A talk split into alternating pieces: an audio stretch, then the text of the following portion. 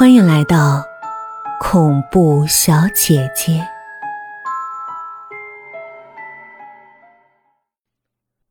我躺在床上昏昏沉沉，哭了一会儿就睡着了。醒来的时候，看见窗外天色擦黑。我手机静了音，上面显示三十多个未接来电，不用看也知道是罗宇打来的。但我根本不想听他解释。咯吱咯吱的声音又传了出来，此时听起来不像地板声了。我已经脑补成被砍成重伤的罗宇正在卫生间挣扎，他积蓄力量，用残躯摩擦瓷砖，试图发出求救的信号。罗宇到底回来了没有？我想起了鞋架上的皮鞋，急躁的追问。七点不到，天就完全黑了。我不想下床，周围静的可怕，除了地板下忙碌的蟑螂。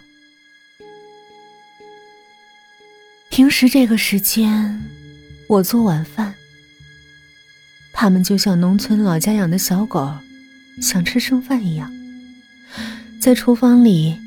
眼巴巴的等着我扔掉的土豆皮儿和芹菜叶，只不过我看不见他们。我想，罗宇还不如蟑螂，蟑螂起码一直在地板下面陪着我，不离不弃的。韩林不接我的话。他眼神空洞，表情僵硬，盯着对面关掉的电视机，似是在专注的追着一部不存在的连续剧。我感到韩林有些精神不正常了，心里格外紧张，说：“我用一下厕所，不介意吧？”韩林回过神来说：“随意，灯在右手边。”开门之前。我咬紧牙关，做好了里面血流满地的心理准备。开了灯，我才发现自己想多了。卫生间内毫无异常，虽然狭小，但收拾的干净利索。两套牙具整齐的摆放在镜子前，丝毫不知道主人之间已经生了嫌隙。排除卫生间，那生源。就一定在卧室了。我附耳贴着卧室和卫生间的墙壁，没听到咯吱咯吱的声响，但耳骨捕获了一些杂音，就像没有信号的电视雪花屏发出的背景噪音。我出来后没有坐下，在客厅踱步，想伺机进入卧室调查一下。沙发脚下。一只蟑螂从地板缝里钻出来，触须抖动，还没看清所处何地，韩林一拖鞋过去，变成了黏糊糊的黄绿一团。家里蟑螂多，我俩什么办法都用过，拍死、熏死、下药，根本根除不了。为此。我还看过不少科普文章。韩林用纸巾把地板开干净。这只就是德国小蠊，体型小。还有一种美国大蠊，比这个大一倍。你可能在网上看过介绍吧？把蟑螂的头切掉，它还能再活三个月。其实是不对的。我切过他们的头，最多只能活两天。韩林轻描淡写的说着，辅以干脆利落的手势，像视频里恐怖分子处决人质。我瞬间起了一身的鸡皮疙瘩，强烈的感觉到他就是这样把罗宇给杀了。到现在为止。我完全看不透这个人，他外表柔弱，其实骨子里很坚强。从对待蟑螂上来看，她绝非一个娇滴滴的姑娘。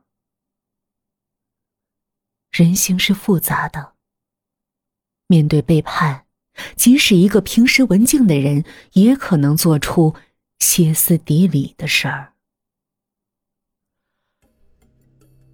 有时我想，地板下面那么多蟑螂，他们靠什么生存？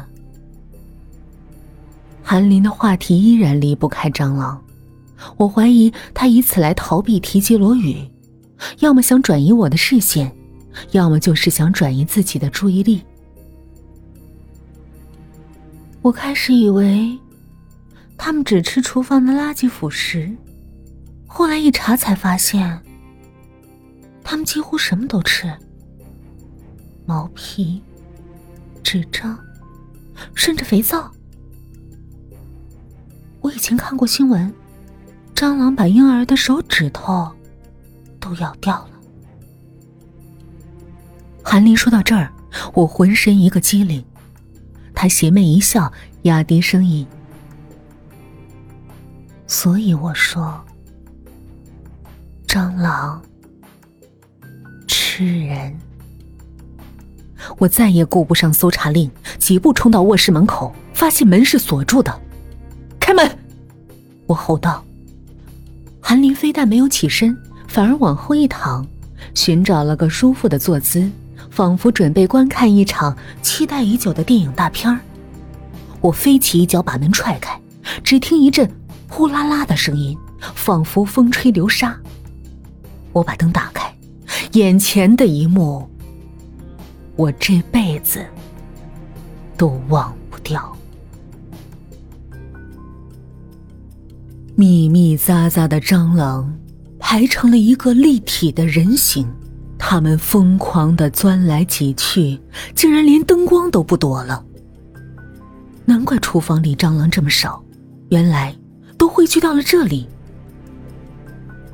为什么他们能排成一个人形？我猛地跺脚，表层的蟑螂疏忽散去，露出里面一个血肉模糊的男人。他一丝不挂，全身被刀划了数不清的伤口，蟑螂就像鲨鱼一样，循着血的腥味儿，用尖锐的口气不停的啃噬着伤口的烂肉。罗宇还没气绝，他像一只被蚂蚁围攻的青虫，还在试图扭曲着身体。他拼尽全力，每次才能爬动一点点儿。破败的肉体摩擦着地板，发出咯吱、咯吱的声音。身后一条血痕从窗口延伸过来，大约。半米多长，好似直达地狱的通道。他不可能爬到门口了，我已经看到了他白森森的腿骨。九，我，他应该听到了开门声，但喉咙隐隐漏气。只发出了最后两个字。韩林走了过来，倚在门框上，语气慵懒的说：“罗宇，你记不记得，就在这间屋里，你发过毒誓？”如果背叛我，就会被蟑螂吃掉。